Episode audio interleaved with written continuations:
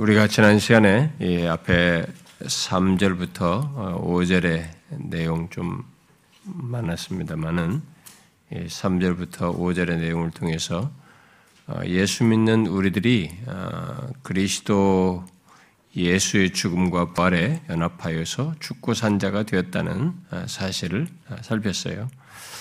자, 이제 그 내용 중에서 음, 그것을 요약한 내용이 5절이기도 한데요. 네, 그 내용 중에서 그리스도와 연합하여 죽게 된 것.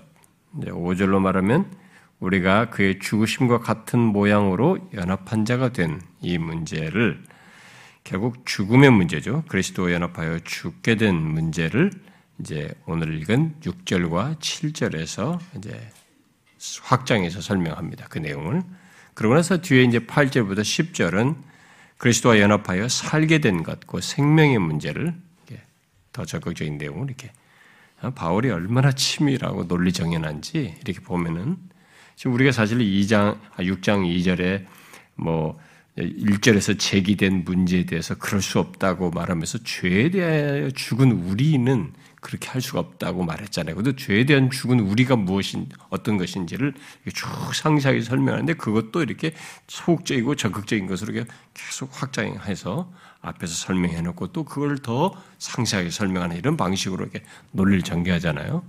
굉장히 탁월한 논리 전개예요. 아, 정말 그 깜짝깜짝 놀라요. 읽으면서 우리가 좀 자세하게 살피면서 음, 참 그러니까 그러니까 성경을 이렇게 예, 지식적으로만 어떤 아, 익숙한 문구가 나오고 어떤 내용이 유사한 것이 나온다는 것만으로 이렇게 아, 그냥 쉽게 패스하고 뭐 별거 아닌 것처럼 지나가는 것만큼 성경을 그렇게 읽는 것만큼 정말 무지하고 어, 바르지 않은 것이 없죠. 예, 우리가 성경의 저자들이 우리에게 아, 그 감동 성령의 감동에 이끌려서 쓴 내용에 그 저자를 통해서 어, 말하고자 하는 바, 그를 통해서 한 이 배경적이고 그 전개하는 것들을 그대로 우리가 따라갈 때에야 우리는 거기에 담겨진 내용을 풍성히 알고 그것을 통해서 영적인 유익을 얻을 줄로 압니다.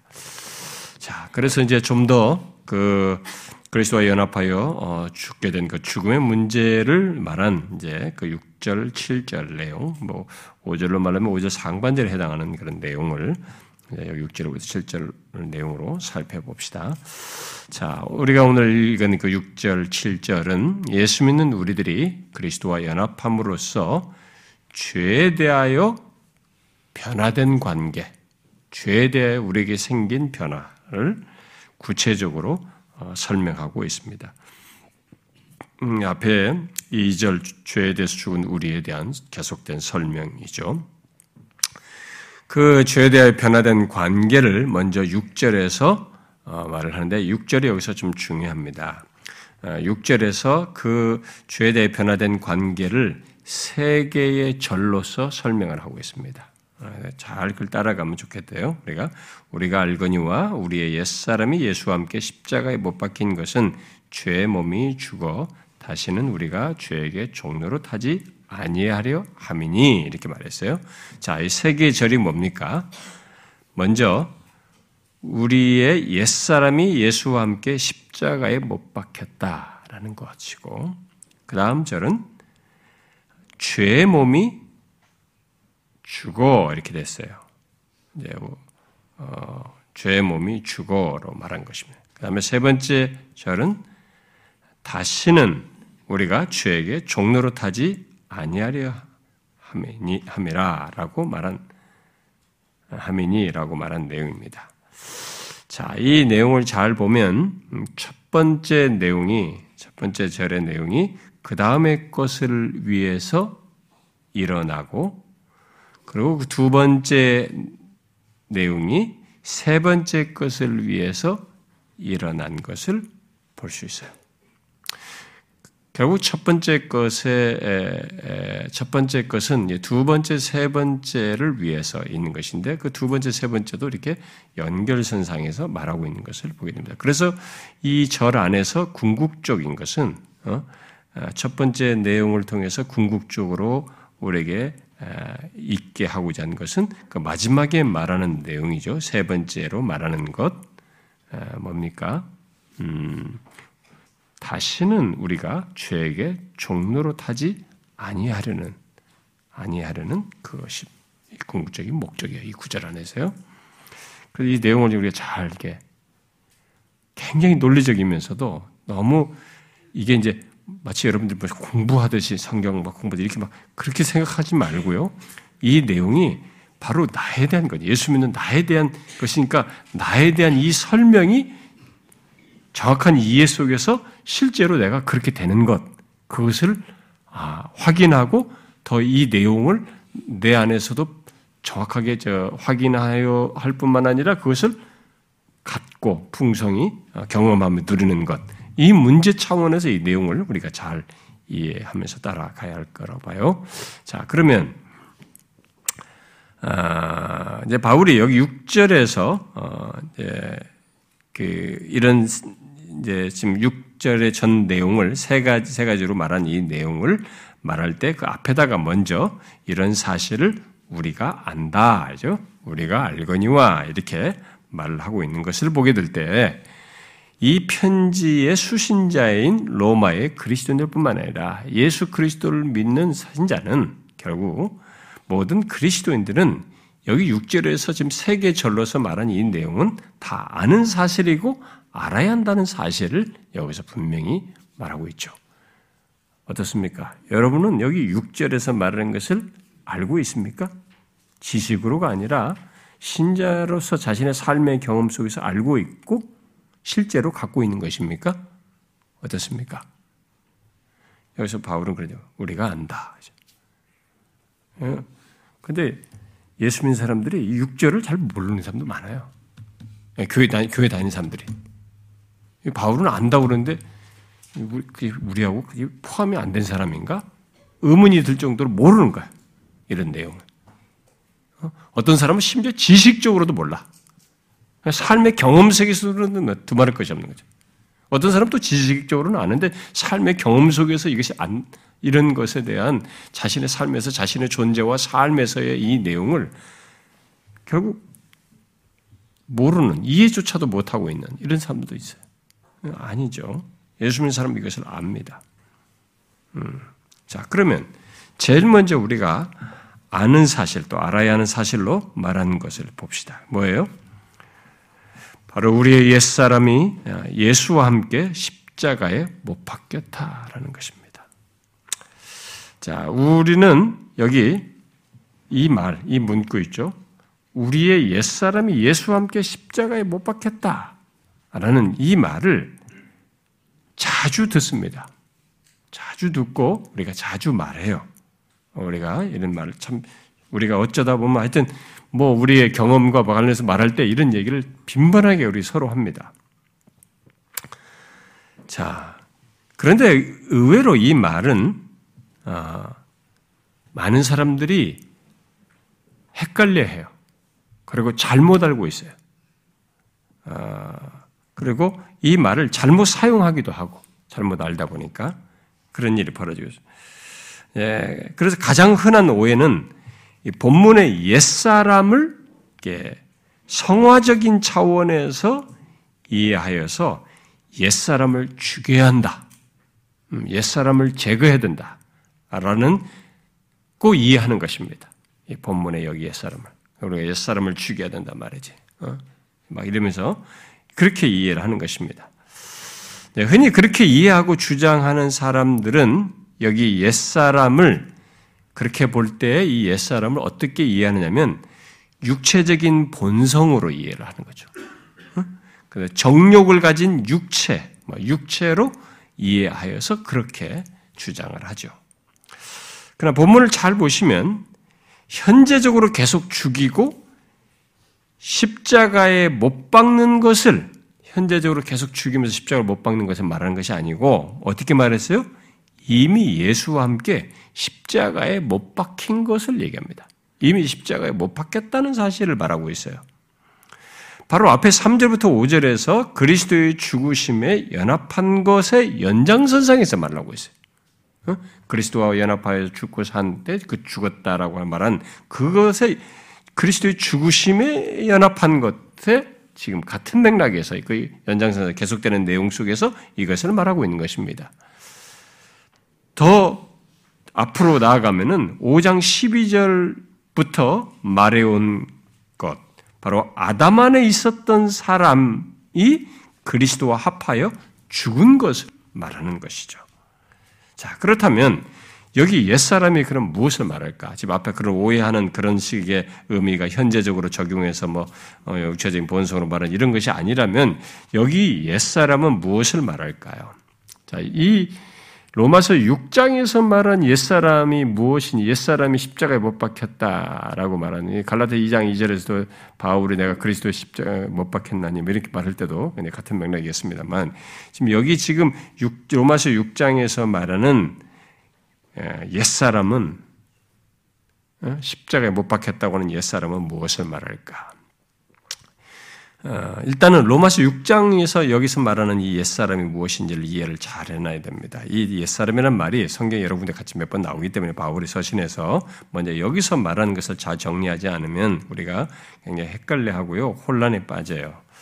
자, 일단 이것은 로마서 5장 12절 이하의 문맥에서 보면 아담 안에 있었던 옛사람을 생각해야 됩니다. 아담 안에 있었던 옛사람. 또 아담 안에 있을 때의 사람. 뭐 그런 식으로. 아, 존 스토트의 정리를 따르면 이전의 자아. 뭐 그러면 옛 자아라는 말을 쓸 수도 있겠죠. 이전의 자아. 우리의 이전 한때의 모습. 과거의 모습이죠.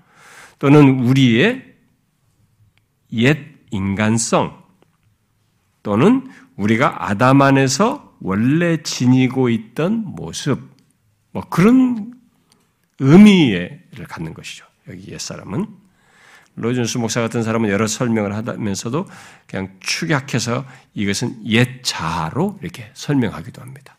옛 자. 이렇게 옛 자아로 말하게 되면은 이제 현재 예수 믿고 난 다음에 우리는 그리스도 연합하에 살고 난 우리는 이제 새 자아를 갖게 됐다는 그런 상응하는 말로서 설명을 하는 것, 가능한 것이겠죠. 어쨌든 이 옛 사람을 그렇게 옛 자아로 설명하기도 합니다. 자, 그런데 바울은 본문에서 그 옛 사람을 예수와 함께 이미 못 박혔다라고 말을 하고 있습니다. 그러니까 그리스도와 함께 나의 옛사람이 못 박혔다라고 이렇게 말하는 것은 어떤 사람의 말대로 우리의 옛 본성이나 육체가 아니라는 것이. 그런 정도의 부분적인 성격이 아니라는 거죠. 스타트 말대로 회심 이전의 우리 상태, 회심 이전의 우리 전부, 또 앞에서 말한 것처럼 아담 안에 있었던 우리의 옛 사람, 응? 아담 안에 있을 때 우리 사람, 나의 모습, 나, 나의 전부, 나의 상태, 그것을 말한다고 봐야 되겠죠. 그것은 바로 2절에서 말한 죄에 대하여 죽은 우리에 해당하는 것이겠죠. 자, 그러므로 우리의 옛사람이 십자가에 못 박혔다는 것은 그리스도께서 십 자가에 단번에 죽으셨듯이 나의 아담적인 옛사람, 아담 안에 있었던 옛사람, 곧 내가 태어날 때부터 가지고 있었던 그 사람이 죽었다는 것을 말하는 거죠. 그러니까 이런 것이 이렇게 이런 식으로 우리를 설명하는 것에 대해서 성경이 말하는 바가 이것이 말하는 바를 잘 이해하고 확인하고 그것이 자신의 삶 속에서도 막힘이 없이 이런 이해가 없어서 어설프지 않도록 잘 적용돼서 살도록 우리가 해야 되는 것이죠. 그러기 위해서 지금 말을 해주는 거니까. 어, 그래서 그 사람은 아담과 연합되어 있었대. 과거에 내가 태어날 때부터 가지고 있었던 그 사람은 아담과 연합되어 있었지만은 이제 그리스도와 함께 십자가에 못 박힘으로써 그 사람은 죽은 거죠. 그 옛사람, 그것을 지금 여기 옛사람으로 설명하는 것입니다. 자, 그런데 이제 질문이 왜 많은 사람들이 옛사람을 성경에서 말하는 옛사람이라는 이 말을 할 때 이 옛사람을 그것의 죽음을 과정적인 것으로 말해, 말해가지고 죽여야 된다. 옛사람을 죽여야 된다. 옛사람을 제거해야 된다. 이런 식으로 우리가 말을 하고 이런 식의 개념을 우리가 서로 주고받고 갖고 있을까? 어? 그렇게 이해를 할까라는 것입니다. 그것은 실제로 그런 식의 그렇게 그 옛사람과 관련해서 그 표현과 관련해서 현재적인 과정적인 무엇을 해야 되는 것으로 설명하는 그런 묘사가 성경에 있기 때문에 그런 것이에요. 그것을 여기서 연결시켜서 좀 정리를 할 필요가 있는데요. 에베소서 4장과 골로새 3장과 또 더 덧붙여서는 갈라디아서 5장에 이 옛사람과 관련돼서 설명하는 어떤 내용이 있어서 그래요. 그것을 여기서 좀 정리를 하고 넘어가도록 하십니다. 자, 먼저 에베소서 4장을 한번 보십시오, 여러분.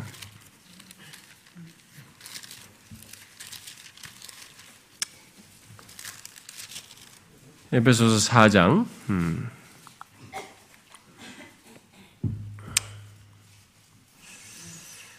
22절부터 어, 24절을 한번 보십시다. 22절부터 24절 시작. 너희는 유혹의 욕심을 따라 썩어져가는 구습을 따르는 옛사람을 벗어버리고 오직 너희의 심령이 새롭게 되어 하나님을 따라 의와 진리의 거룩함으로 지으심을 받은 새 사람을 입으라. 옛사람과 새사람을 얘기를 하는데 여기서는 옛사람을 벗어버리라 라고 지금 명령으로 얘기하고 있어요. 이와 이제 병행구가 되는 내용이 이제 골로새도 있으니까 그것도 마저 읽읍시다. 골로새서 3장 아, 음 9절과 어, 10절 어, 읽어봅시다. 9절 10절 시작. 너희가 서로 거짓말을 하지 말라. 옛사람과 그 행위를 벗어버리고 그새 사람을 입었으니 이는 자기를 창조하신 이의 형상을 따라 지식에까지 새롭게 하심을 입은 자니라. 음, 이 병행구니까요. 이게. 음. 자, 일단 뭐 갈라서 5장은 좀 뒤에 다시 설명하기 위해서 그 거기 뒤에 가서 다시 읽고 먼저 뭐 이 두 구절과 갈라서 5장도 마찬가지입니다만은 이 지금 이 내용들은 어, 공통적으로 옛사람과 관련해서 우리들이 뭔가를 하라고 지금 말을 하고 있어요. 네, 뭐, 뒤에 설명을 하겠지만 미리 같이 먼저 읽고 설명할까요? 예, 갈라디아서 5장도 한번 보세요, 여러분.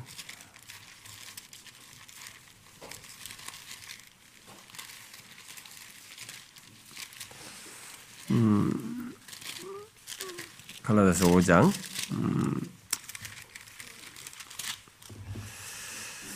음, 24절 24절 읽어봅시다. 시작. 그리스도 예수의 사람들은 육체와 함께 그 정욕과 탐심을 십자가에 못 박았네. 자, 여기는 옛사람은 나오지 않는지만 이제 우리의 육체 를 십자가에 못 박았다라는 말이 나와서 이 다 연관지어서 좀, 좀 설명을 같이 해야 되는데요. 자, 먼저 우리가 에베소 4장이나 이 골로 3장에서 말할 것이나 이 골로 이 갈라디아서도 어, 똑같은데 공통적인 것은 우리들이 뭔가를 우리들에게 뭔가를 하라고 지금 말하고 있다는 것이. 그런데 이 로마서 6장은 뭐예요? 어, 우리가 뭘 하라고 하는 것이 아니죠. 예, 이 로마서 6장을 이 골로스 에베소 4장이나 골로새서나 갈라디아서 5장 같은 이 내용처럼 그렇게 이해하기 때문에 여기 옛사람을 십자가 못방을 그렇게 오해를 하는 겁니다.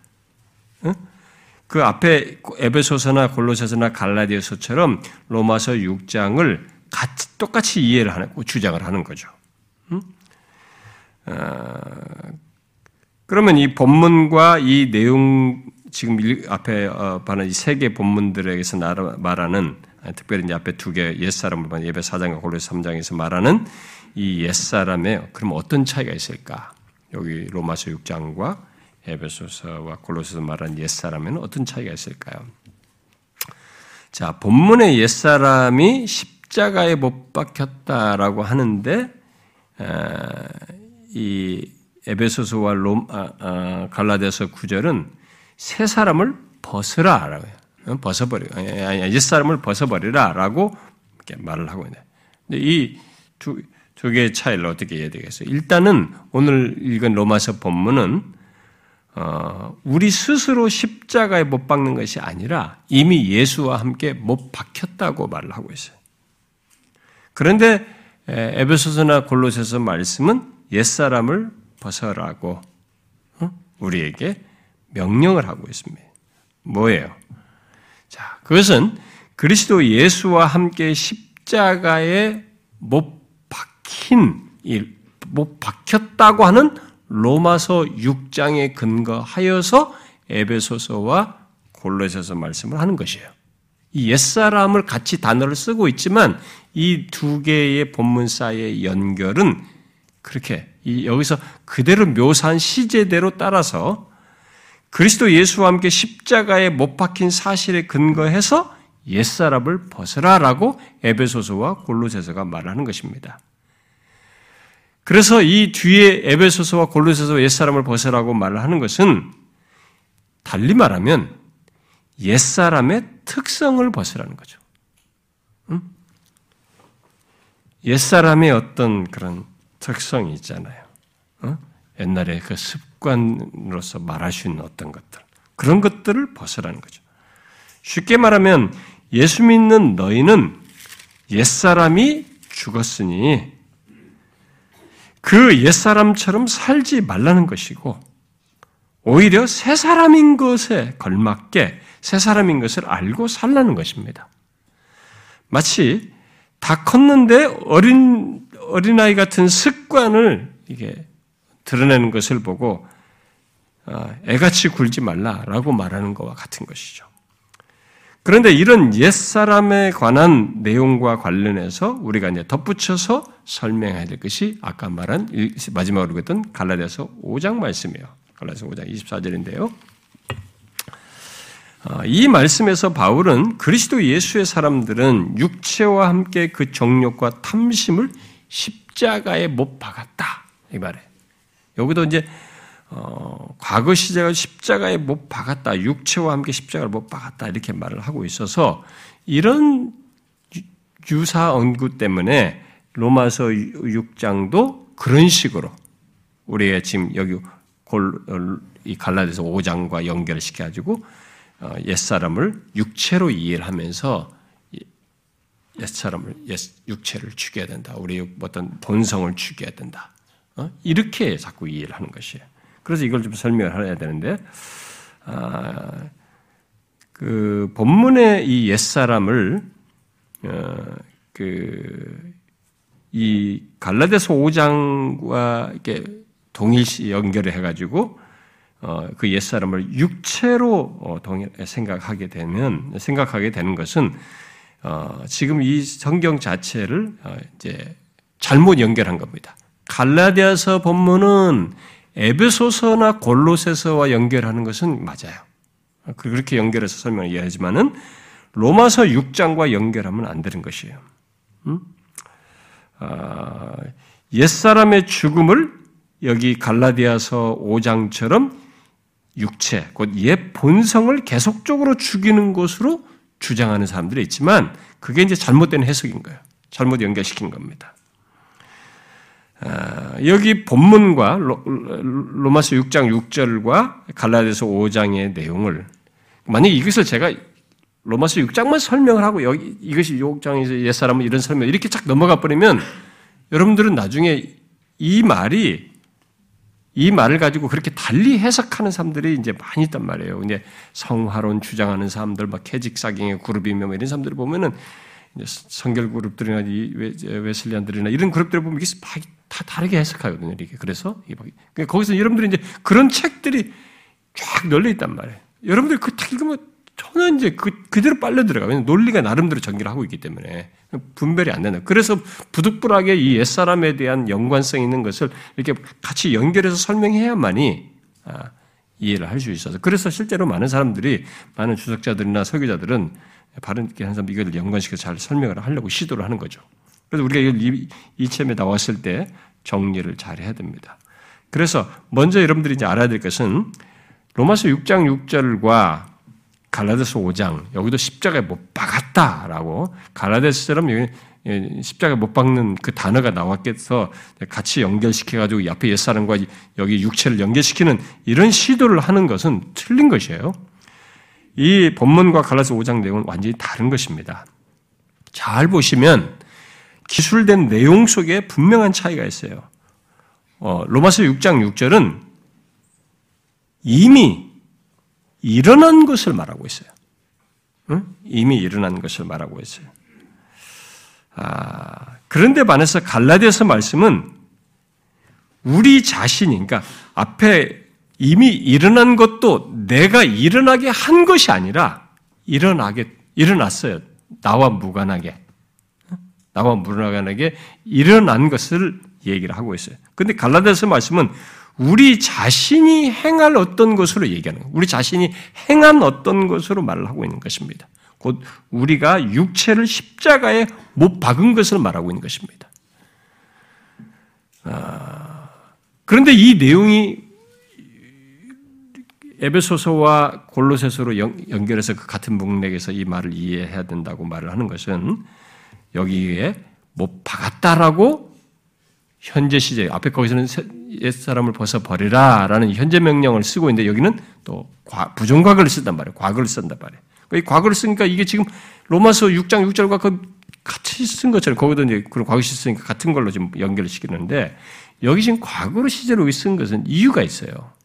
이것은 어, 우리가 회개할 때 그러니까 내용 자체가 십자가에 못 박힌 것을 하는 게 아니라 못 박은 것을 얘기하고 있기 때문에 어, 육체 우리가 육체를 십자가에 못 박은 것을 우리 얘기해 우리 자신이 행한 것을 말하고 있기 때문에 이것은 로마서 6장과 달리 어떤 다른 것을 과거 시제로 설명을 하고 있는 거예요. 뭐예요? 우리가 예수를 믿을 때, 곧 회심할 때, 회개할 때, 결단하여서 행한 것이에요. 우리가 회개할 때, 이제 내가 예수를 알게 됐고, 그러고 보니까 바울도 그 회심할 때, 그, 그 골로새, 빌리포 3장에서 말한 것처럼, 내 육체를 자기가 그 육체를 자랑하지 않는다고 그랬잖아요. 배설물처럼 여긴다고 그랬잖아요. 그런 것처럼 결단해서 행한 것이죠. 십자가에 뭐 박은 것이에요. 아, 이제 더 이상 내가 육체를 신뢰하는 만큼 뭘뭐 옛날 자랑거로 여겼고 그걸 붙들었던 거 예수 외에 다른 걸 붙들었던 이런 것들을 이제는 배설물로 여긴다고 말한 그것에 해당하는 것을 여기서는 갈라서는 십자가에 이제 못 박은 거죠. 예수를 알고 나서부터 회개한 회개하여 예수를 믿고 이제 딱 회심을 변화될 때 내가 그것을 그때 뭐 박은 거죠. 십자가에.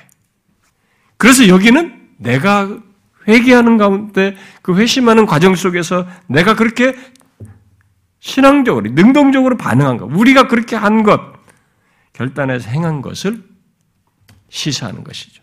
그래서 여기 지금 부정과거 시제를 말한 것입니다.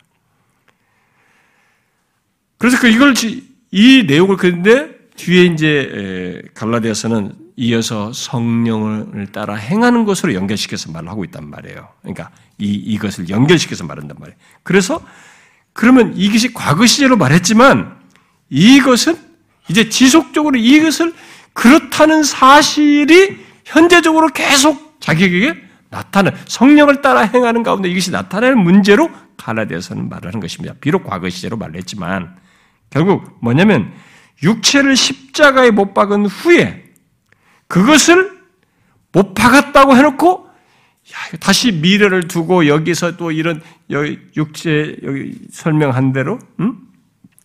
뭐예요 여기에 육체로 말하는 것들 그 정욕과 탐심 본성의 어떤 옛 본성을 죄의 본성 이런 것들을 막 거기 아직도 미련을 두고 이렇게 하면 안 된다는 거예요.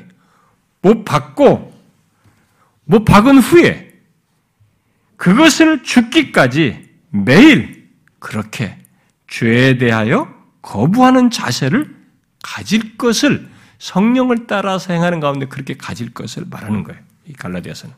그래서 앞에 육체의 일을 연결 말하는 가운데 연결해서 얘기하는 것이죠. 그래서 이 내용은 갈라디아서 5장 말씀은 우리가 지금 보고 있는 로마서 6장 6절의 옛사람을 십자가에 못 박은 것과 다른 내용이에요. 아, 그래서 이, 이 둘의 차이에 대해서 그러면 어, 좀 더 설명을 좀 하자면 이존 스타트가 음, 여기에 좀 잘 설명한 게 좀잘좀 정리가 된데 한 부분에서 조금 제가 보완 설명을 할 필요가 있는데지만 일단 이 사람이 이 두 차이에 대해서 좀 정리한 것을 제가 잠깐 인용해 드리면요. 여러분이 좀 더 잘 이해할 수 있을 거예요. 둘 차이에 대해서. 자, 이렇게 얘기했어요.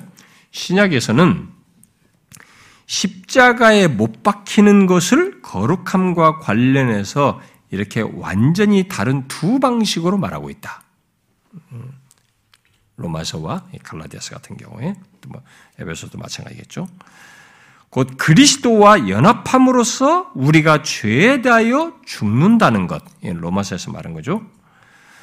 또 그리스도를 본받음으로써 죽는다는 것과 그리스도를 본받음으로써 우리가 자아에 대하여 죽는다는 것이다. 한편으로 우리는 어, 여기서 이제 자아에 대해 죽는 것이다라고 말을 한 것에 대해서 이제 좀 설명이 필요해요. 음? 네, 설명이 필요한데 이걸 오히려 옛 본성 이렇게 단어로 했으면 더 좋았을 법한데 어쨌든 한편으로 우리는 그리스도와 함께 십자가에 못 박혔다. 하지만 다른 한편으로 우리는 우리의 죄된 본성을 모든 욕심과 함께 십자가에 못 박았으므로 곧 단호하게 거부했으므로 우리의 십자가를 지고 십자가에 못 박히기까지 그리스도를 조침으로써 날마다 이런 상태를 새롭게 한다. 여기는 과거로 다 끝났는데 이걸 계속 못 박히까지 그리스도를 쫓음으로써 날마다 이런 태도를 새롭게 한다. 첫 번째는 이제 로마서 본문이죠. 첫 번째는 법적인 죽음, 죄의 형벌에 대한 죽음이다. 두 번째는 도덕적인 죽음, 죄의 권세에 대한 죽음이다.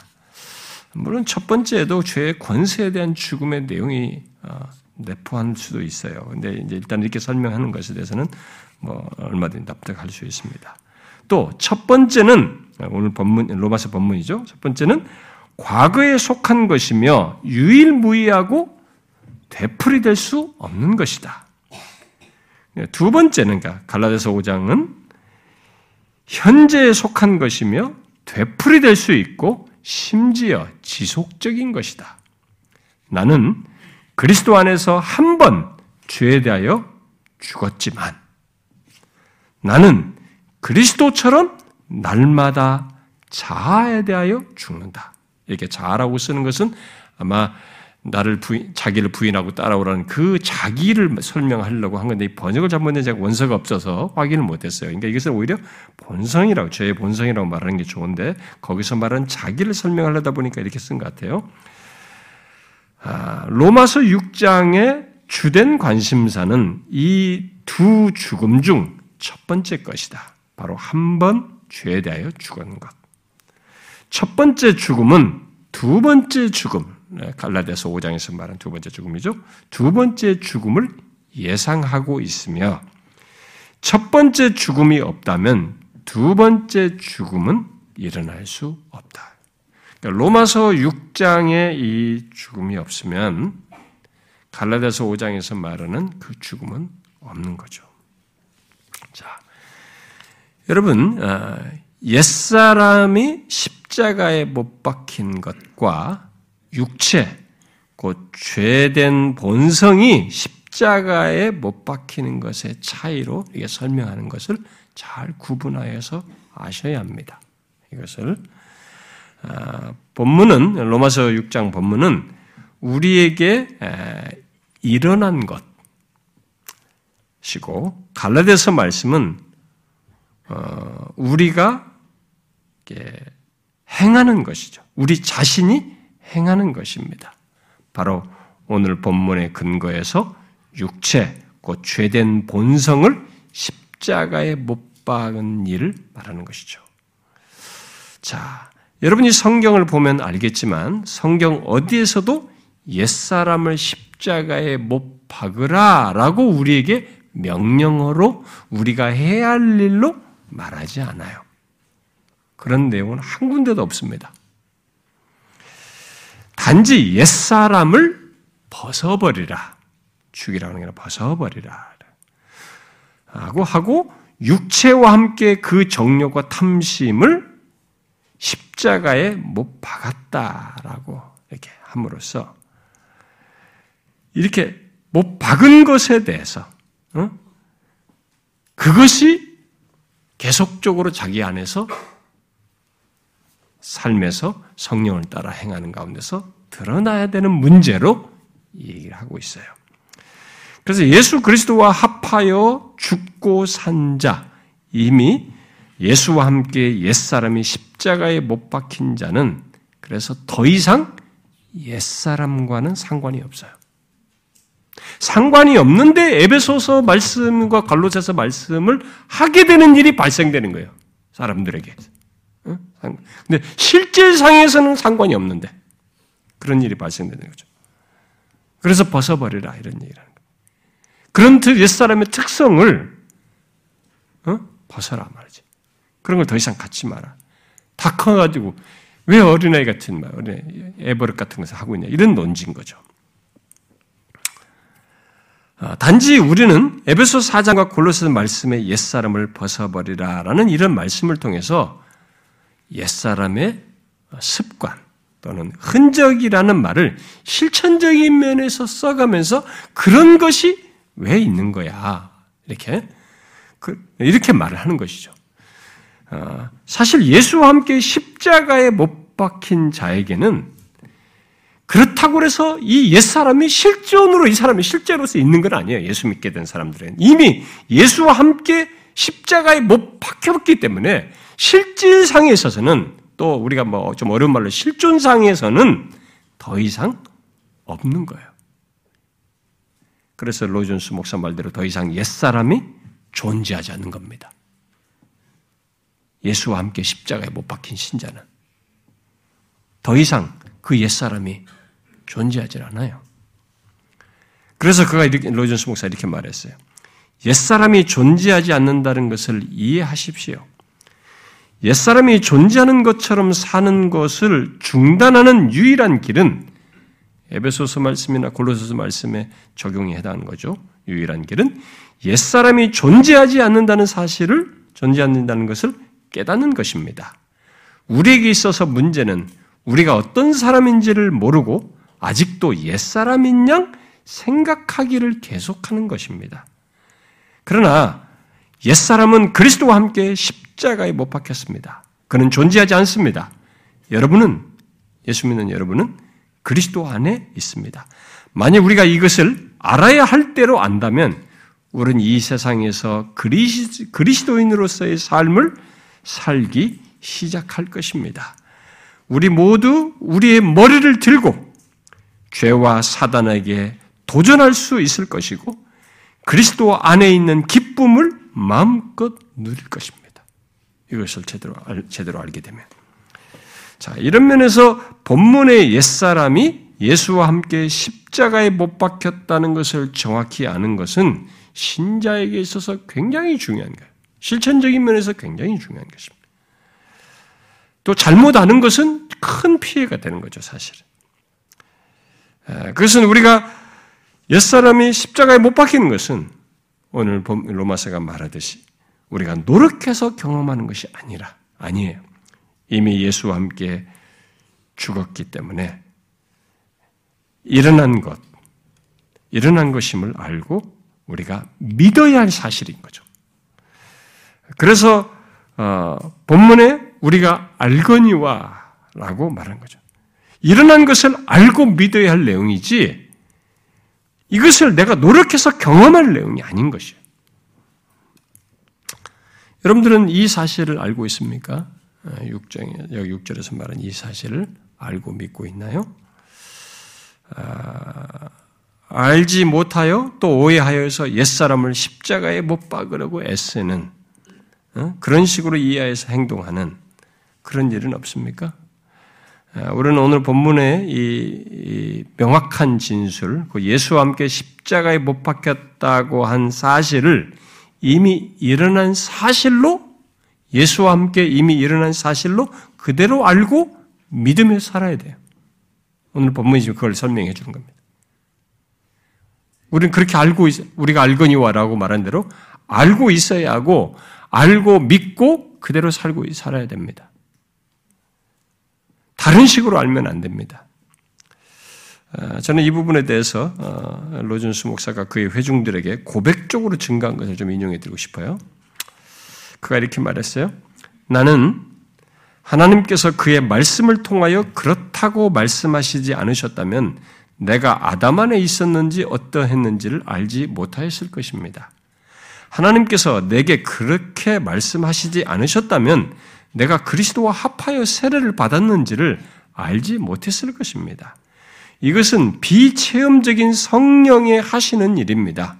성령께서 나를 그리스도에게로 세례받게 하십니다. 또한 그리스도와 나를 연합시키십니다. 나는 말씀에서 그것을 발견함으로 그런 줄 아는 것입니다. 내가 죄에 대하여 죽은 것을 아는 것은 말씀이 나에게 말씀하여 주시기 때문입니다. 그것이, 그것은 이 단계에 있어서는 전혀 체험적인 것이 아닙니다. 이 본문에서 말한 것은요. 그것은 하나님의 순전한 말씀입니다. 나는 아브라함이 하나님의 말씀을 믿은 대로 그것을 아브라함이 하나님의 말씀을 믿은 대로 그것을 믿어야 하는 것입니다. 나는 내가 죄인이요 죄가 내 안에 있다고 느낄 수도 있습니다. 그것은 사실입니다. 그러나 나는 하나님의 말씀에 입각하여 이것 즉 내가 그리스도와 함께 죽었다는 것을 믿습니다. 나는 더 이상 아담 안에 있지 않습니다.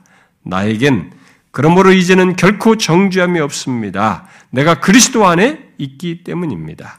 나의 느낌이 무엇이든지 간에 마귀가 내게 무엇이라고 자기 말을 하든 간에 아무리 많은 사실들이 그 진술의 면전에서 까불내고 있다 할지라도 믿음은 그 약속을 알고 붙잡고 있습니다. 그리고 그 결과로서 영광스러운 체험이 따라옵니다. 여러분은 먼저 말씀을 믿으십시오. 그러면 그것이 진리라는 증거를 가지게 될 것입니다. 오늘 본문이 예수와 함께 옛사람이 죽었다고 말한 이 사실을 여기 알거니와라는 대로 알고 믿어야 되는 거예요. 이것은 내가 옛사람이 죽여야지, 내가 그렇게 죽인다는 걸 내가 어떻게 어, 체험해야지, 이 문제가 아니에요. 여기서 말할 것은 지금. 이렇다고 하니, 예수와 함께 내 옛사람이 죽었다고 한 사실을 말하는 말을 따라서 말씀을 그대로 우리가 알고 믿어야 하는 것입니다. 예수 믿는 자에게는 그게 실제로 있는 것이에요. 있는 것인데 우리가 이제 몰랐던 것을 말씀을 통해서 알려주고 있는 것이죠. 이렇게 계시를 통해서. 우리의 옛사람이 예수와 함께 십자가에 못 박힌 것은 앞에서 우리가 예수와 함께 죽고 장사되고 살아났다고 말한 것과 똑같이 객관적으로 일어난 것으로서 하나님께서 그리스도 안에서 그런 일이 일어났다고 하신 것을 통해서 알게 된 사실입니다. 그것은 예수 믿는 우리에게 일어난 사실이고 일어난 사실이기 때문에 그대로 믿어야 합니다. 믿을 때에야 그 사실을 믿는 사람에게야 그것이 사실인 것을 확인하게 되고 증거를 갖게 되는 거죠. 그 증거를. 자, 그러면 이게 이제 사실 굉장히 어려운 문, 우리가 이제 오해하는 게 굉장히 중요한 문제예요. 자, 그러면 이 중요한 사실로 인해서 우리 옛 사람이 예수와 함께 십자가에 못 박힌 사실로 인해서 생긴 결과가 무엇입니까? 자, 바로 이 뒤에서 말하죠. 우리가 예수와 함께 십자가에 못 박힌 것으로 인해서 생겨난 결과로서 먼저 말하고 있는 것은 뭡니까? 죄의 몸이 죽어. 죄의 몸이 죽은 것입니다. 자, 원문대로 말하면 죄의 몸이 죽도록 하기 위하여 그러니까 죄의 몸, 이 죽도록 하기 위해서 우리 옛사람 예수와 함께 십자가에 못 박혔다 이렇게 말하고 있습니다. 자, 여기 죄의 몸이 죽는다는 것은 무엇을 말할까요? 자, 먼저 여기 죄의 몸은 어떤 사람들의 해석대로 앞에 옛사람의 다른 표현이 아닙니다. 그렇게 되면 말이 모순이 돼요. 또, 한 영어 성경 번역대로 죄된 몸을 말하지도 않습니다. 이 죄의 몸을 죄된 몸이라고 하면 안 됩니다. 아, 몸이 죄되다고 하게 되면 하나님께서 창조하신 몸을 죄악되고 천하게 여기는 것이 되어서 영지주자들처럼 몸을 이해하는 것이 되는 것입니다. 아, 여기 죄의 몸은 예, 무라는 사람의 말대로 죄로 지배받던 지배되던 우리 몸을 말하는 것입니다. 또는 죄의 지배를 받는 몸 또는 죄에 의해 제한받고 통제받는 몸을 말하는 것이에요. 예? 우리가 예수 믿기 전에는 죄에 의해서 통제받는 그런 조건의 몸을 가지고 그런 조건을 가지고 그런 본성을 가지고 우리가 살았대. 바로 그것을 얘기하는 거죠. 그래서 여기 어, 이 죄의 몸을 뒤에 로마서 뒤쪽에서는 육신으로도 말을 하예요. 그 뒤에서 말하는 육신은 여기 죄의 몸과 어, 같은 어, 내용이라고 이렇게 이해를 하는 것이죠. 그래서 여기 그렇게 볼 때 여기 그러면 죄의 몸은 다른 식으로 묘사하면 뭐 타락하고 자기중심적인 본성. 어? 이전에 우리가 아담 안에 있었을 때처럼 타락하고 자기중심, 자기중심적인 본성 또는 옛 본성을 말한다고 할 수 있는 거죠. 로이존스 목사는 여기 6절의 옛사람과 죄의 몸을 아더 웨이가 말한 대로 어, 옛 자아와 옛 본성으로 바꾸어서 읽는 것이 좋은 방법이다. 이렇게 말하기도 했어요. 그러니까 여기 아예 옛 사람을 우리가 와닿는 말로 한다면 옛 자아로, 죄의 몸을 옛 본성으로 이렇게 어, 다른 어떤 사람이 이렇게 바꿔서 말하듯이 그렇게 하면은 어, 더 좋게 이해할 수 있는 것이다라고 말했어요. 자, 그렇다면 여기 죄의 몸을 죽어죠. 음, 죄의 몸이 죽어라는 말은 아, 그런 이제 죄된 본성이 죄된 본성을 죽이는 것을 말하는 것이 되겠죠. 그래서 하나님께서 그것을 위해 우리의 옛사람을 예수와 함께 십자가에 못 박으셨다. 우리의 죄된 본성을 죽이기 위해서 우리의 옛사람을 십자가에 못 박으셨다. 못 박았다. 이렇게 말하고 있는 겁니다.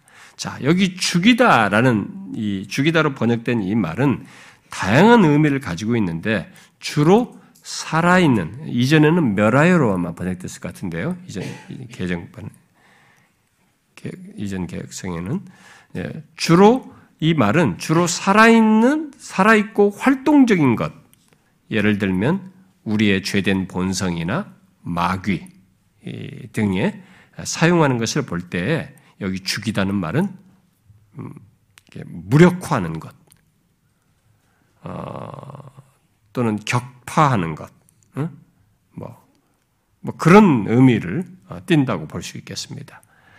그러면 하나님께서 우리 옛사람을 예수와 함께 십자가에 아, 못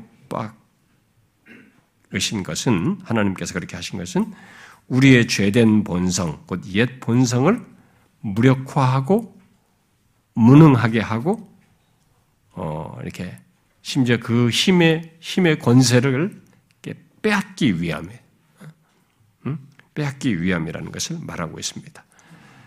여러분 그것이 있는 것과 없는 것 사이가 엄청난 차이인 거예요. 이렇게 죄 몸이 죽는 이런 일이 어떤 사람에게 있고 없고는 자생적으로 스스로 있는 게 아니고 그의 옛사람이 예수와 함께 죽은 사람에게만 생기는 거예요. 껍데기는 똑같고 무슨 뭐 비슷하게 유혹을 받고 뭐 이렇게 하는 것 같지만 그 차이는 완전히 다른 것이 저절로 생기는 게 아닙니다. 그래서 옛사람의 죽음 안에서 이 죄 몸의 죽음 또는 무력화를 이 하이델베르크 요리문답은 아주 잘 이렇게 정리해 주고 있습니다. 여기 옛사람과 죄의 몸을 이렇게 잘 구분해서 하이델베르크 요리문답은 정리를 했으니까 옛 선배들이 성경을 참 잘 이해하고 잘 정리했어요. 어, 하이델베르 43문에 이렇게 이런 질문하죠. 그리스도의 십자가의 제사와 죽으심에서 우리가 받는 또 다른 유익이 무엇인가? 라고 이렇게 질문하고 그 질문에 대한 대답을 이렇게 하고 있죠. 그리스도의 죽으심의 공효는 우리의 옛사람이 그와 함께 십자가에 달리고 죽고 장사되며 그럼으로써 육신의 악한 소욕이 더 이상 우리를 지배하지 못하게 된다. 이렇게 얘기했어요. 그리스도의 죽으심의 공효가 뭐냐면 우리의 옛사람이 그와 함께 십자가에 달려 죽고 장사되고 그럼으로써 육신의 악한 소욕이 더 이상 우리를 지배하지 못하게 되는 것이다. 이렇게 말했어요. 자, 본문의 죄 몸이 죽어를 하이델베르크 르문답은 육신의 악한 소욕이 더 이상 우리를 지배하지 못하게 되는 것으로 설명한 것입니다. 아주 잘 설명한 거죠. 응? 자, 그러면 우리의 옛사람이 예수와 함께 십자가에 못 박히고 그로 인해 죄의 몸이 죽어 최종적으로 갖게 하려는 것이 무엇입니까? 여러분들이 아, 세월이 지나면 우리 젊은 우리 청년들이나 이런 사람들은 지금 아, 옛사람이고 죄의 몸이 도대체 헷갈려 죽겠다. 뭐 육신이고 뭐 이런 단어가 뭐 하면 뭐르겠다 이러면서 지금 지나갈지 몰라요. 근데 사실 제가 아, 이것을 설명하는 것을 이렇게 예, 좀 들은 적이 예, 대학 때 좀 들었어요. 예, 들은데 그때는 뭔가 이해를 하는 것 같고 좀 아, 새롭다 이렇게 했어요. 근데 이것이 나한테 이렇게 신앙적인 그 내용으로서 삶에서까지 이것을 확 이해가 이해를 정확한 이해를 가지고 삶에서 확인하면서 적용하는 것은 내가 지속적으로 같이 못했던 것 같아요. 제가 볼 때요. 아, 그러니까 여러분들은 이 부분을 그러니까 제가 그런 경험을 했던 걸 볼 때 이런 내용을 이런 이해를 하는 데 있어서 내가 깊이가 없었고 좀 너무 결핍됐던 것 같아. 옛날 대학 초년 시절에 보면 그러니까 그 이전에는 고등학교 시절까지는 이런 걸 이해가 없었고요. 전혀. 이런 것에 대한 설명을 이렇게 구체적으로 아주 정확하게 해주는 설명 자체가 없었고, 로마서를 이렇게 설명하는 이 정도는 없었고, 상당히 뭐, 우리가 일반적으로 예수 믿고 구원받고 열심히 하고 윤리적이고 도덕적인 그런 것에 너무 익숙해 있고, 뭐, 기도 생활 잘하고 전도하고 뭐 이런 정도였으니까, 성경을 이렇게 본문을 상세하게 강의하는 이런 것들을 이렇게 익숙치 않았기 때문에 그때까지는 그런 게 없었는데, 학대 이런 얘기를 좀, 좀 들었을 때 그랬단 말이에요. 그러니까 혹시나 여러분들도 그럴까봐 내가 염려가 됩니다. 이 내용을 잘 정리하셔서 이게 예수 믿는 나에 대한 설명이에요. 나에 대한 이 설명이 아 이게 진짜 그대로 자기 안에서도 안다, 알고 믿고 이것이 삶 속에서 그대로 적용되고 누리는 내용으로 가지고 있어야 돼요. 근데 이게 이 실체는 사실 굉장히 놀라운 것이요. 진짜 우리가 죄에 대하여 죽은 자구나. 죄에 대해 죽은 나구나. 라는 것을 알고 죄면 죄, 이 세상에서 사단의 고소면 고소, 내가 흔들리는 조건이면 조건, 이런 모든 것을 능히 이기면서 나아가면서 살 수 있는 내용이 되기 때문에 이런 부분을 정확하게 이해하는 것이 좋아요. 여기 지금 옛사람이나 죄의 몸으로 지금 설명한 이것을 바르게 이해하는 게 좋습니다. 꼭 필요하고요. 잘 기억하는 게 좋습니다. 자, 그러면 다시 질문할게요. 우리가 예, 우리의 옛, 우리들의 옛 사람이 예수와 함께 십자가에 못 박히고 그로 인해서 죄의 몸이 죽어 최종적으로 갖게 하는 것은 무엇이냐? 음? 또 뒤이은 목적으로서 말하는 게 뭐예요? 그것은 다시는 우리가 죄에게 종로로 타지 않도록 하기 위함이다.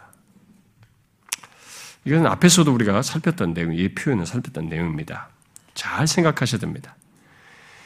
그러니까 거꾸로 돌아가면 우리가 다시는 우리가 죄에게 종로로 타지 않을 수 있는 조건이 되는 것이 이 앞에 첫 번째, 두 번째 내용이 있어서 되는 거예요.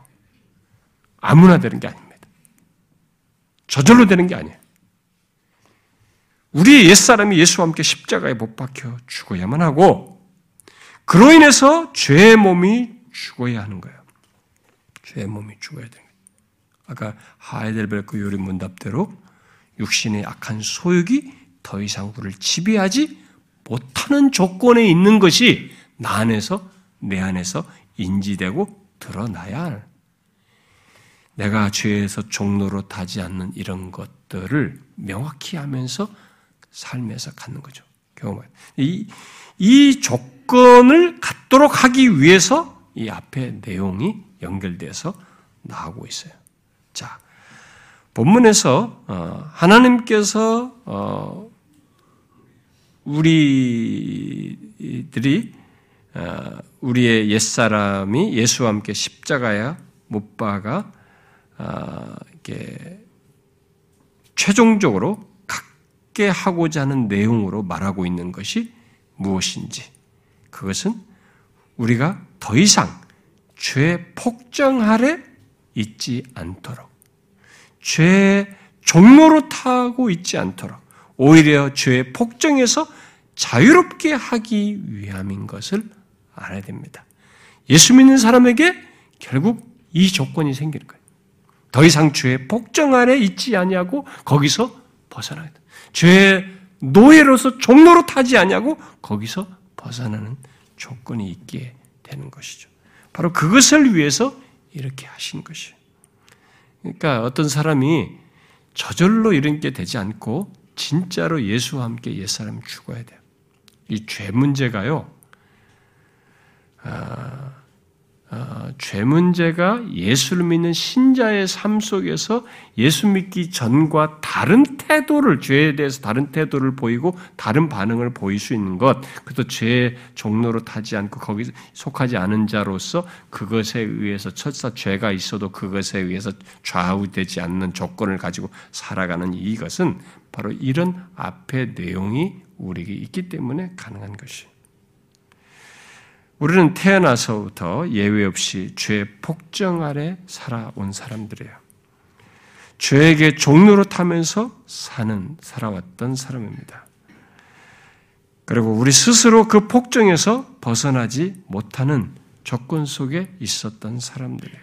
그랬던 우리를 더 이상 그 조건 속에 있지 않도록 하기 위해서 우리의 옛사람을 예수와 함께 십자가에 못 박혀 죽도록 하신 것입니다. 예수와 함께 연합하여서 이렇게 죽게 된 것이 그런 어마어마한 우리의 변화를 존재의 변화를 갖게 하고 결국 삶의 차이까지 우리의 인생의 모든 것의 변화까지 가능하게 된 것이죠. 아, 여러분은 어, 자신이 예수 그리스도와 연합하여 죽고 삶으로써 얼마나 놀라운 일이 자격에 일어났는지. 그러니까 우리는 대부분의 사람들이 예수를 믿어서 나한테 생긴 것 하면 물질적인 복부터 생각해 돼. 아, 예수를 믿어서 내게 생긴 변화, 아, 그로 인해서 나에게 한 놀라운 일은 뭔가 일이 잘 되는 것, 뭘 성공하는 것, 어, 내가 원하는 것. 이렇게 자꾸 현실적인 어떤 것, 그것밖에 생각을 안 해요. 그것에 주로 비중을 너무 많이 돼요. 근데 지금까지 살아온 것만으로도 여러분 회고해 보시면 여러분이 어떤 시기에 막 이거 꼭 했으면 좋겠다 막 했지만 잘 보세요. 그런 것은 지나갔잖아요. 내가 비록 그 순간은 미래를 모르기 감정이 힘들고 막 소용돌이 치면서 어려움을 겪지만은 지나가잖아요. 다. 다 지나가는 것들이에요. 연구한 것이 있어요. 나에게 근본적으로 이 땅에서부터 바꾸어서 나중에 영원한 삶으로까지, 완전한 조건의 삶으로까지 이렇게 전환해서 나에게 소유하여 갖는 어떤 그런 조건을 갖게 한 이 내용이 있단 말이에요. 이것이 이 땅에서부터 먼저 있어야 되는데 그게 뭐냐면 죄가 나에게 있어서 전혀 다른 것이 죄와 나와의 관계가 전혀 다른 관계가 되는 것이에요. 이것은 내가 스스로 만들 수 있는 게 아니에요. 이 조건은 먼저 예수와 함께 연합하여서 내가 죽고 살아야 돼. 결국 내 죄가 모든 것이 처리되어 죽고 사는 것이 있어야만 되는 것이죠. 그래서 지금 이 6절이 바로 그것을 얘기하는 겁니다. 이 본문을 로마서 6절과 7절을 세 번에 걸쳐서 설교한 로이존스 목사가 음, 어, 이런 여기 본문에 6절에서 말하는 이런 일이 어, 우리에게 있게 된 것과 관련해서 어, 이런 말을 했어요. 죄가 나를 그리스도에게서 끊지 못한다는 것이 얼마나 감사한지. 예, 여러분 6절이 있기 때문에 6절에 이 내용이 있기 때문에 지금 이런 설명을 하는 거예요. 죄가 나를 그리스도에게서 끊지 못한다는 거예요. 지금 예수 믿고 난 이후에 어떤 죄를 할지라도. 예, 그래서 얘기하는 겁니다. 죄가 나를 그리스도에게서 끊지 못한다는 것이 얼마나 감사한지. 이건 어마어마한 얘기예요, 여러분. 죄는 나의 구원에 영향을 미치지 않습니다. 나는 다시 회심할 필요가 없습니다. 나는 새 사람입니다. 그러면 어째서 죄를 짓는 것입니까? 내가 새 사람인데 어째서 내가 죄를 짓는 것입니까? 죄가 내 지체 속에 있으며 죄의 몸이 여전히 존재하기 때문입니다. 오늘 본문의 제 몸이죠. 죄, 육신의 악한 소욕, 이런 죄의 소욕, 이런 것이 있는 거죠. 그러나 나는 죄의 몸을 나에게서 제거시킬 구원을 누리고 있습니다. 우리는 그런 구원을 가지고 있어요. 자기가 일관성이 없는 방식으로 행동하고 있다는 것을 압니다. 우리는 내가 이렇게 죄와 관련해서 이게 좀 새 사람이 됐는데 죄에 대해서 죽었는데 이게 좀 그런 것 없이 쫙 살아야 되잖아요. 그런데 그런 문제에 대해서 일관성 있는 방식으로 행동하고 있다는 것을 나는 안다는 거예요. 일관성이 없다는 것은 그가 그리스도인이기 때문이지. 자기가 그리스도인지 의심하기 때문이 아닙니다. 여러분, 이 문제는 예수, 옛사람이 죽지 않은 조건에서는 죄에 대하여 어떠한 이전과 다르게 이런 태도를 그리고 죄에 대해서도 내가 더 이상 이것이 나한테 영향을 미치지 못하는 조건을 죄와의 관계 속에서 가지고 살아가는 이런 일이 발생되지 않아요. 옛사람이 죽지 않은 조건에서는 아담 안에 있는 사람에게 있어서는 아예 죄가 그의 주인이에요. 왕이에요. 뭐, 이렇게 저렇게가 없어요. 하나밖에 없어요. 죄의 지배 아래서 살아가는 겁니다. 죄 왕노로 타는 조건 속에서 그냥 살아가는 거예요. 겉으로는 나이스해요.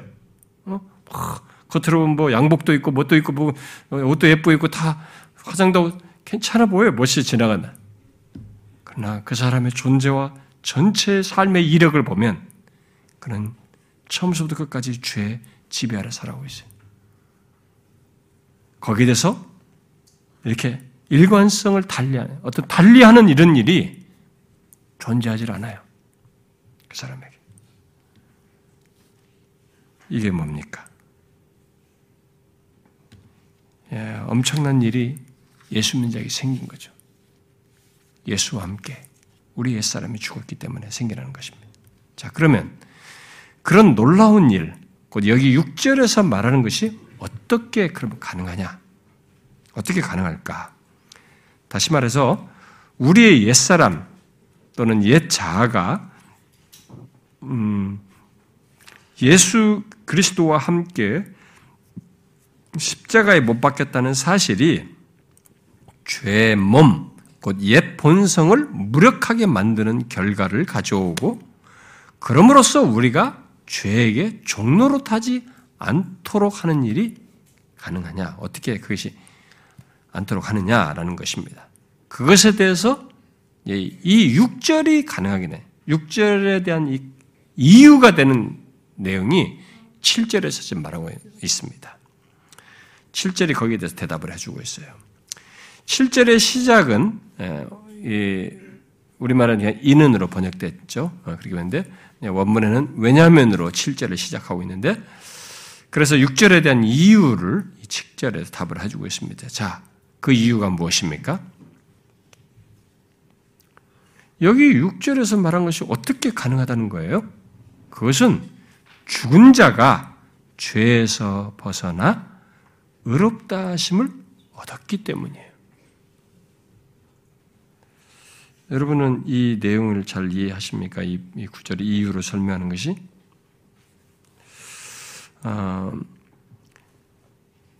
이 이유로 설명한 것이 조금 어, 쉽게 와닿지 않습니까? 이게 뭔가 이, 이 설명이 뭔가 좀 이렇게 모순되는 것처럼 보이나요? 그럴 수도 있어요. 왜냐하면 산자가 죄에서 벗어나 의롭담을 받은 것으로 말하지 않고 죽은 자가 그렇다고 말하고 있어서 뉘앙스가 좀 그렇습니다. 아, 그래서 어떤 영어 성경은 영어 성경은 여기 의롭다 하다를 죄에서 자유롭게 하다로 번역을 했어요. 그래서 죽은 자가 죄에서 벗어나 자유롭게 되었다. 이렇게 번역을 한 거죠. 그러나 바울은 우리의 죽음과 그에 따라 우리가 의롭게 된 것을 말하고 있습니다. 단지 그것이 어, 우리들이 다시는 죄에게 종로로 타지 않는 것의 기초 또는 죄에서 해방되는 것의 기초가 될 수 있다는 것을 말을 하고 있는 것입니다. 자, 그런데 왜 그런 기초를 어? 여기 우리의 죽음, 죽은 자로 말할까? 자, 그것은 죄에서 벗어나 의롭 다함을 받는 유일한 길이 죄에 대한 죽음 속에서 있기 때문에 그래요. 죄에 대한 죽음 속에서만 이것이 가능하기 때문에 그래요. 일반적으로 우리가 이 세상 법정에서도 그렇지만은 일반적으로 죄 지은 자는 그 죄에 대한 유죄 판결을 받고 그에 따른 형을 받음으로써 자기가 범한 그 죄에 대하여 자유하게 됩니다. 우리가 그렇죠? 일반적으로. 어떤 사람이 어떤 누굴 뭐 죄를 범했다, 살인죄도 받으면 그 형이 살인 가지고 형을 10년 딱 때렸단 말이에요. 그러면 이 유죄 선고받고 그, 그것에 대한 형으로 10년 때렸으면 10년을 살고 나오면 이 사람은 더 이상 이 살인죄에 대해서는 상관이 없게 되는 거죠. 응? 거기에 대해서는 그 죄에 대해서는 더 이상 이제 매이지 않습니다. 자유하게 됩니다. 아, 설사 형벌이 죽음이라 할지라도 일단 그 형벌을 다 받으면 형벌을 야기한 죄에 대해서는 자유하게 되는 거죠. 그렇죠? 본문 말씀대로 말하면 그 죄에 대해서 의롭게 되는 것입니다. 물론 이 세상 조건에서 이제 이 세상에서 형벌이 죽음이어 가지고 죽어버리면 자신이 범한 죄에 대하여 의롭게 된 상태를 자유하게 된 상태를 다시 뭐 자유하게 됐, 그 죄에 대해서는 자유하게 됐지만 사실 다시 그 삶을 누리지 못하는 그런 면이 있어서 이것을 설명하는 것이 부가 설명할 필요가 있습니다만 세상 법정에서는 그렇습니다. 자기 자기 자신 범한 죄에 대해서 그 죽음으로 됐을 때는 자신이 그 죄에 대해서 이제 해방된 것, 면제된 상태 또는 오늘 본문으로 말하면 의롭게 된 상태를 상태를 다시 살 수 없다는 면에서 무미해 보여요. 그러나 예수 믿는 우리들이 예수와 함께 죽은 것은 다릅니다. 예수 믿는 우리들이 예수와 함께 죽은 것은 이 세상 법정에서 죄에 대한 형벌로 죽는 것으로 끝나는 것과 다른 내용을 내포하고 있죠. 무엇입니까? 부활이 있어요, 우리는. 부활이 있잖아요. 우리는 예수와 함께 죽는 것에서 끝나지 않고 예수와 함께 살리심을 받는 것, 곧 부활이 있기 때문에 우리는 그 부활을 통해서 죄에 대한 죽음이라는 형벌을 예수와 함께 또는 예수 그리스도 안에서 치른 뒤에는 의롭게 된 사람으로 살게 되는 것입니다. 지금 말한 걸 잘 이해하셔야 됩니다. 바울이 얼마나 탁월한 설명을, 논리적인 설명을 하고 있는지를 근데 이게 우리의 실체에 대한 설명이에요. 우리는 부활을 통해서 죄에 대한 죽음이라는 형벌을 예수와 함께 십자가에 못 박혔다고 그랬잖아요. 예수와 함께, 예수 그리스도와 안에서 치러요. 형벌을 치른 겁니다. 죄에 대한 형벌, 죄에 대한 죽음을 치른게 되는 그러면서 살게 되잖아요. 그래서 치른 뒤에는 의롭게 된 사람으로 살게 되는 것이에요.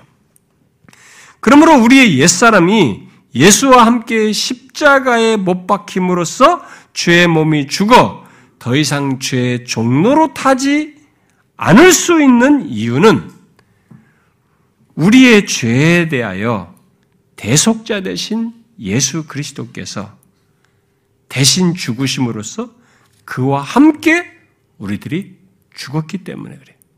그와 함께 우리들이 십자가에 못 박혔기 때문입니다. 예자가. 그리고 그와 함께 다시 살아남으로써 더 이상 죄의 종로로 타지 않고 의롭게 된 사람으로서 살 수 있게 되었기 때문입니다. 그렇게 우리는 죄에 대하여 죽었기 때문에 우리에게 죄의 옛 생명은 끝났습니다.